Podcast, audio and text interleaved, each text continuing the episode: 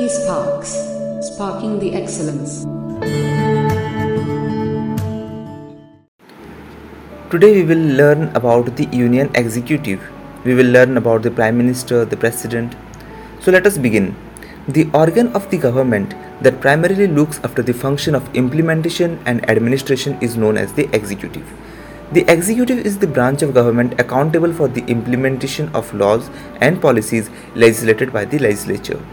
In the parliamentary form of executive, the prime minister is the head of the government and the head of the state may be a monarch or president. In a semi presidential system, the president is the head of the state and the prime minister is the head of the government, that is, France.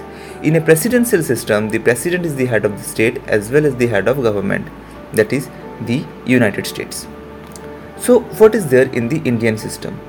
Article 74, Clause 1 of the Indian Constitution states that there shall be a council of ministers with the Prime Minister at the head, head to aid and advise the Prime President who shall in the exercise of his functions act in accordance with such advice.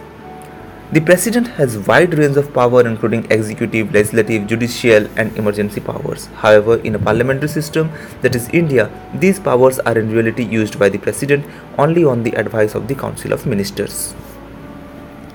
The Prime Minister and the Council of Ministers have support of the majority in the Lok Sabha and they are the real executive. The President is the formal head of the government. The Prime Minister is obliged to furnish all the information that the President may call for. The Council of Ministers is headed by the Prime Minister. In a parliamentary form of executive, it is essential that the Prime Minister has the support of the majority in the Lok Sabha.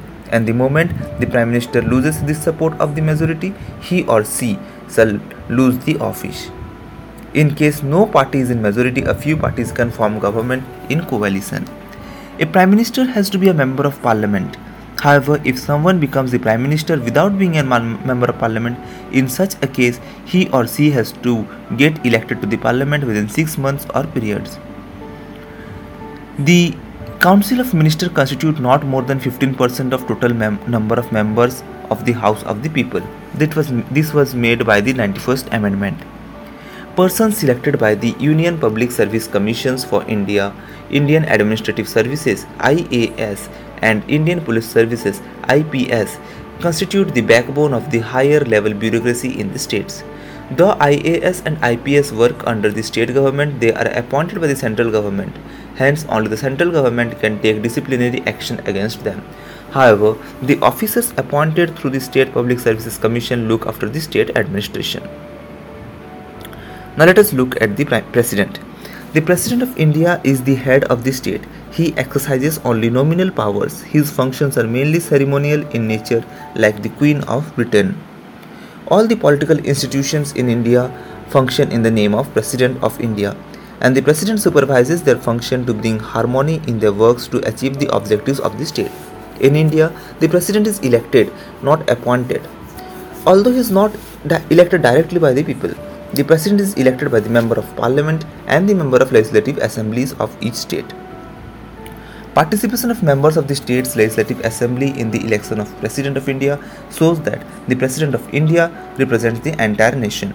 At the same time, the indirect election of the President ensures that he cannot claim popular mandate like that of Prime Minister and thus remains only a nominal head of the state. All major policy decisions and orders of the government are issued in the President's name. The President appoints all the major heads of the institution of the government, that is, the appointment of the Chief Justice of India, the judges of the Supreme Court and the High Courts of states, the governors of the states, the election commissioners, ambassadors to other countries, etc. The government of India makes all international treaties and agreements in the name of the President. The President is the supreme commander of the defense forces of India.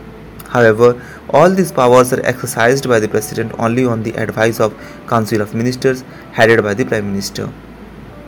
The President can ask the Council of Ministers for reconsideration on any advice asked to him by the Council of Ministers. But if the Council of Ministers recommend the same advice again, he is bound to act according to it. A bill passed by the parliament becomes a law only after the president gives assent to it. The president can return a bill back to the parliament for the reconsideration, but he has to sign it if the parliament passes the bill again. Discretionary power. In three circumstances the president can exercise his or her disciplinary power. The president can send back the advice given by Council of Ministers for reconsideration. The president has veto power, also known as pocket veto, by which he or she can withhold or refuse to give his or her assent to any bill other than money bill passed by the parliament. It happened once, that is in 1986, President Giani Zail Singh withheld the Indian Post Office Amendment Bill. The President appoints the Prime Minister. Vice President The Vice President is elected for five years and the election method is similar to that of the President. However, the only difference is that the members of state legislature do not participate in the electoral process.